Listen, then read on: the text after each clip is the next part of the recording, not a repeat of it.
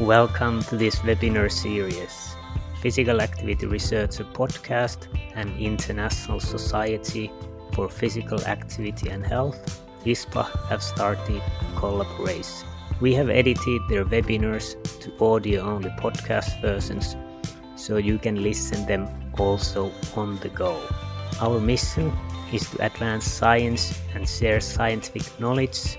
So if your organization has relevant webinars or lectures and would like to get more audience to them, please let us know. But without further ado, let's jump to the webinar. So I would like to move to the next uh, session and I would like to introduce uh, Matthew Ahmadi, uh, who will talk to us about the first pooling uh, data resource. Matthew joined our group in Sydney in, uh, um, in, in August 2020. He finished his PhD at the end of 2020. And uh, I would like to highlight uh, that Matthew wears an awful lot of hats. I wouldn't have time to list the hats, the different hats that he wears within the consortium. He provides tremendous leadership across a number of fronts. Uh, and uh, he's formerly he's part of the working group of ProPass as the lead of the uh, accelerometry data uh, processing. Matthew, the floor is yours. I will stop sharing my presentation so that you can share yours. Thank you to everyone for being here today, and thank you to ProPass for the opportunity to present the preliminary findings of the first ProPass pooling project and to briefly go over ProPass as a data resource. This first project is being used as a pilot test for the methodologies and techniques that will be used for the pooling and harmonization of different cohort studies from around the world. It is important to note that in this first pooling project, we did physical pooling of the data resources. But in the future, ProPass as a data resource for researchers will not require this. Using ProPass's federated data analysis platform that is currently under development, researchers and end users will have harmonized datasets ready to be used to answer a wide variety of physical activity and health research questions at the proverbial push of a button. This first pooling project began about one year ago when we started completing data and materials transfers agreements with six different cohorts, the 1970 British cohort study, the Australian longitudinal study on women's health, the Maastricht study, the Danish selectivity cohort, the Finnish retirement and aging study, and the Nijmegen exercise study. In addition to what I have said previously about this being a pilot test for the future ProPass techniques, the overarching aim was also to explore how the full spectrum of device-based physical behaviors were associated with CVD risk factors the two primary objectives being to examine the associations between traditional PA volume and intensity, along with device-measured activity type classification and cardiometabolic outcomes. We also examined the compositional association of movement behaviors with the same outcomes. In order to process and harmonize the accelerometry data in this project and for the future federated data analysis platform, ProPass has developed a state-of-the-art software called ActiPass. For the researcher wanting to use the ProPass data resource, they will not have to use or worry about ActiPass. In future iterations, ActiPass will be given to cohort PIs to process their accelerometry data before uploading to the federated data platform. And we had this in mind when designing the ActiPass graphical user interface. We wanted it to have easy end user functionality with a logical flow that guides the person processing the data through easy to follow step by step guides.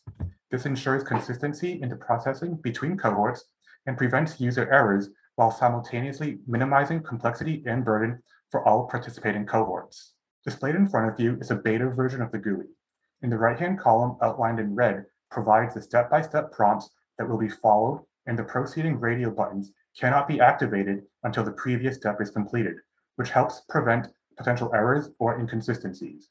And in the black box on the upper left, prompts will be displayed to help guide the user in the processing.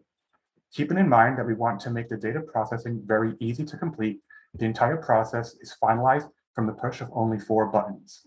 ActiPass also provides automated quality checking. And in the five cohorts that we have procured data for and completed data harmonization, 7,739, or about 85% of the total sample will be included in this first pooling project. And then once we complete harmonization of the master data, we anticipate this to include an additional 7,000 participants our, our gym, our exercise sessions? Um, and if so, does that make a difference? So I'm going to uh, speak through first the example for BMI. So what this graph is showing, what this specific dot is showing is the average composition of the sample. So on average, a person in um, our cohort spends about 10 and a half hours sedentary, seven hours sleeping, five hours in light activity, and then just over an hour in moderate to vigorous physical activity. So for someone who has this behavioral profile, we would expect their BMI to be just over 27. Um, so first, we're focusing on sedentary behavior, and we're going to look at what happens if we was were to replace sedentary behavior with um, moderate to vigorous physical activity. So what we see is we replace it with MVPA, and there's an impact of lowering BMI. And then on the flip side, if we're actually removing our MVPA and we're we're um, being more sedentary instead, then we can see this quite a stark rise in BMI. I just want to highlight again, these are all unadjusted preliminary uh, models. The next behavior that we looked at was um, light intensity activity. And what we can see is quite a similar pattern. So again, if we're going to reallocate time from being sedentary to being light, we see this is positive for um, BMI. And then the inverse would be negative. But we see that the effect size is slightly smaller um, than if we were to, to do moderate um, activity. And then finally, we're looking at um, the impact, sorry, this should be the impact of sleep. And so what we see um, is that sleep and light intensity activity have a very similar, um, so to hand back to Matthew. Thank you, Joe. The aim of Project One was to examine the association between total PA volume, intensity, and activity type with cardiometabolic outcomes. And for the scope of this presentation, I'll be focusing on BMI and glycated hemoglobin. To assess the relationships, we use generalized linear modeling, and I'll be showing the unadjusted models. One of the novel aspects that ProPass offers is the ability to investigate the activity types that comprise the more traditional intensity bands. By identifying the associations of different activity types within intensity bands provides potential to improve our understanding of the health effects of physical activity, which in turn can make public health messaging more effective and easier for the individual receiving the message to implement in their everyday lives. Displayed in front of you is the relative risk of obesity by MVPA quartiles and two of the components that comprise MVPA from our sample, which are brisk walking and stair climbing. And we can see that the more bang for your buck, so to speak, in regards to lower obesity risk comes from stair climbing as opposed to brisk walking. And now looking at glycated hemoglobin, we can see that a similar pattern also emerges with regards to diabetes across all four MVPA quartiles. Overlap. So this bottom right quadrant it seems to suggest that it doesn't matter what we're replacing in our day, but any um, additional engagement in MVPA is a good thing. So then moving on to the HbA1c example, um, we see some slightly different patterns. So this MVPA pattern continues to emerge, um, but what we see here with sleep, um, bearing in mind that an elevated HbA1c um, score is meant to be a negative outcome. Um, and what we see is that if we replace our sedentary time with sleep, this is a good thing. This could help potentially lower the HbA1c but that there's no association with light activity. So it seems to suggest whether we're sitting or whether we're doing light activity, that's not going to um, impact HbA1c. And then I'm going to highlight one more one more thing here for sleep time, which is the light activity. Um, so if we look to the top left quadrant of, of sleep, so this is where we're replacing sleep time with light activity, which is the orange line, we actually see that that could elevate HbA1c level. So this is suggesting that um, if you're deciding to wake up early, take away an hour of sleep to engage in light activity, it might actually have a negative impact um, on HbA1c. Um, so I know this is a lot of data, all, all of the 12 lines, and I, I won't speak through all of them. Um, but we're well, from what we've explored so far of our um, different cardiometabolic outcomes, there are some um, different patterns. So we're our future steps are to explore these across all 10 of our outcomes and then start to look at um, interactions um, look at adjusted models and just understanding if, if the patterns might differ potentially by males, by females, um, by age, and other characteristics. So I'd just like to acknowledge um, a huge amount of people, names that we couldn't fit on one slide. So the cohort studies, the members themselves, the PIs, the individual members of the team that um, have helped. Um, the ActiPass team, in particular, Peter and Pasan from uh, Uppsala University, the non-accelerometer harmonization team, I mentioned that was led by Andy Atkin, um, who had a, a, good group working with him, uh, our funders, our advisory panel, and then finally um, the greater ProPass team.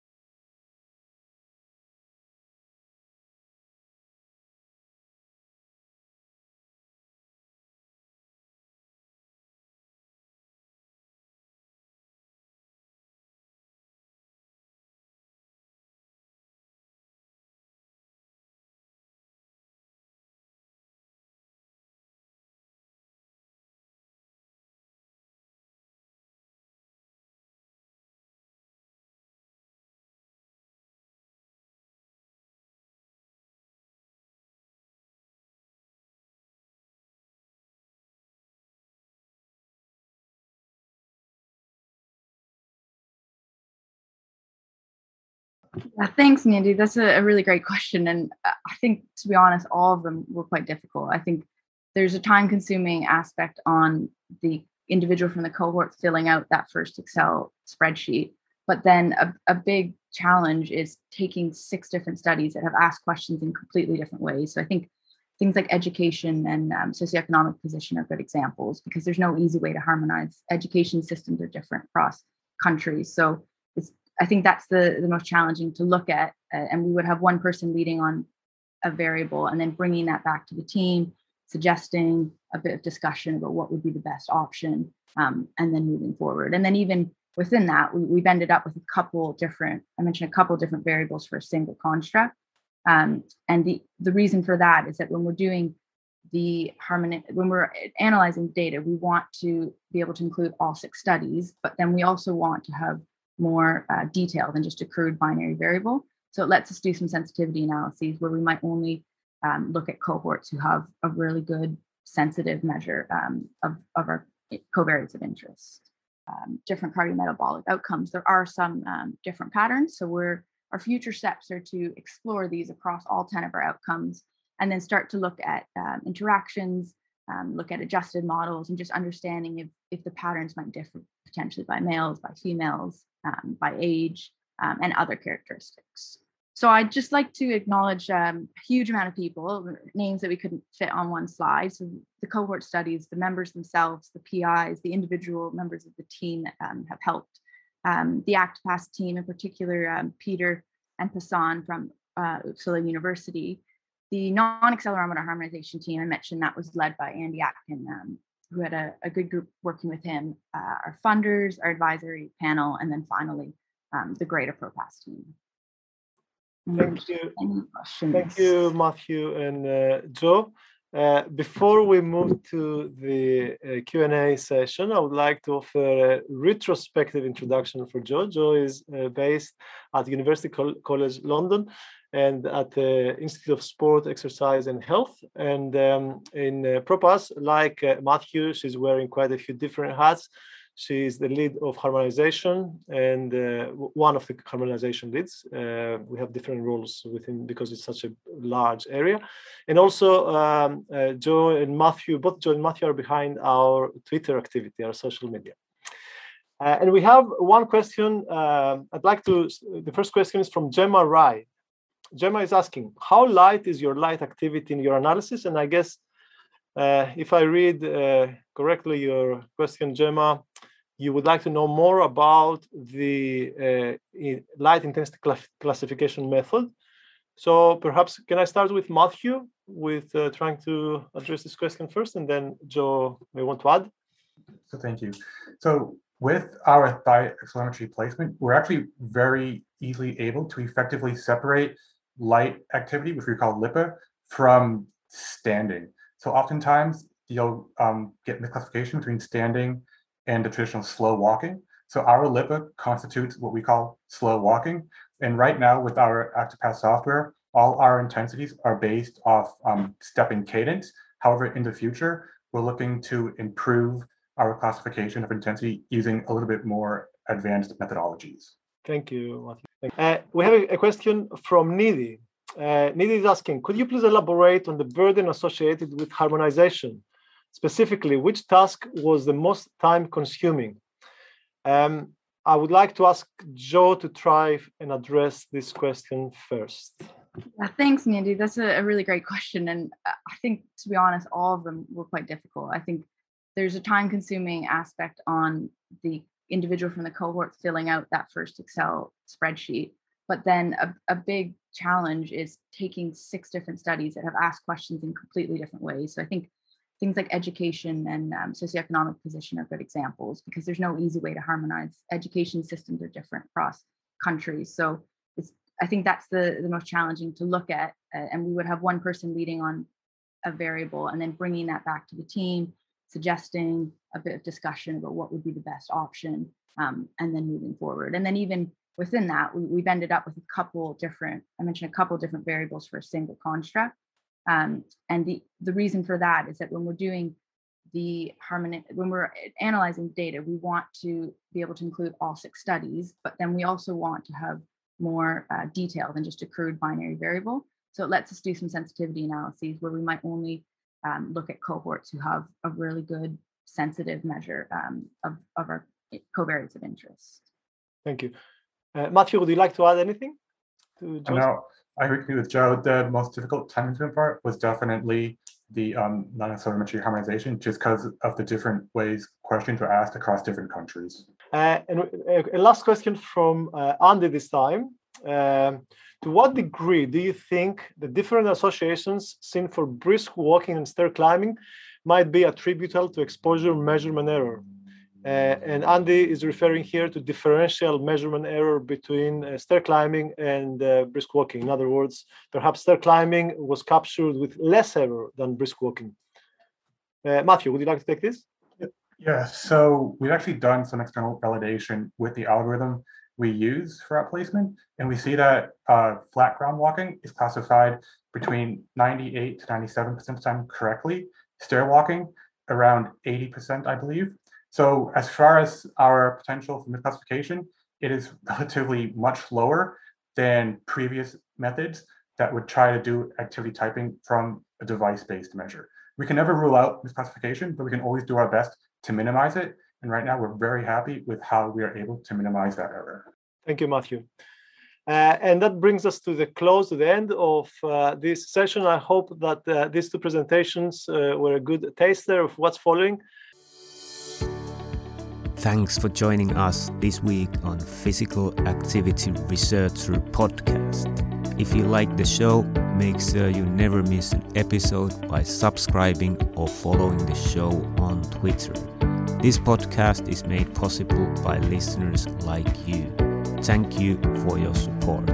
If you found value in the show, we would really appreciate a rating on Apple Podcast or whichever app you're using. Or if you would, in a real old school way, simply tell a friend about the show. It would be a great help for us. We have a fantastic lineup of guests for forthcoming episodes, so be sure to tune in.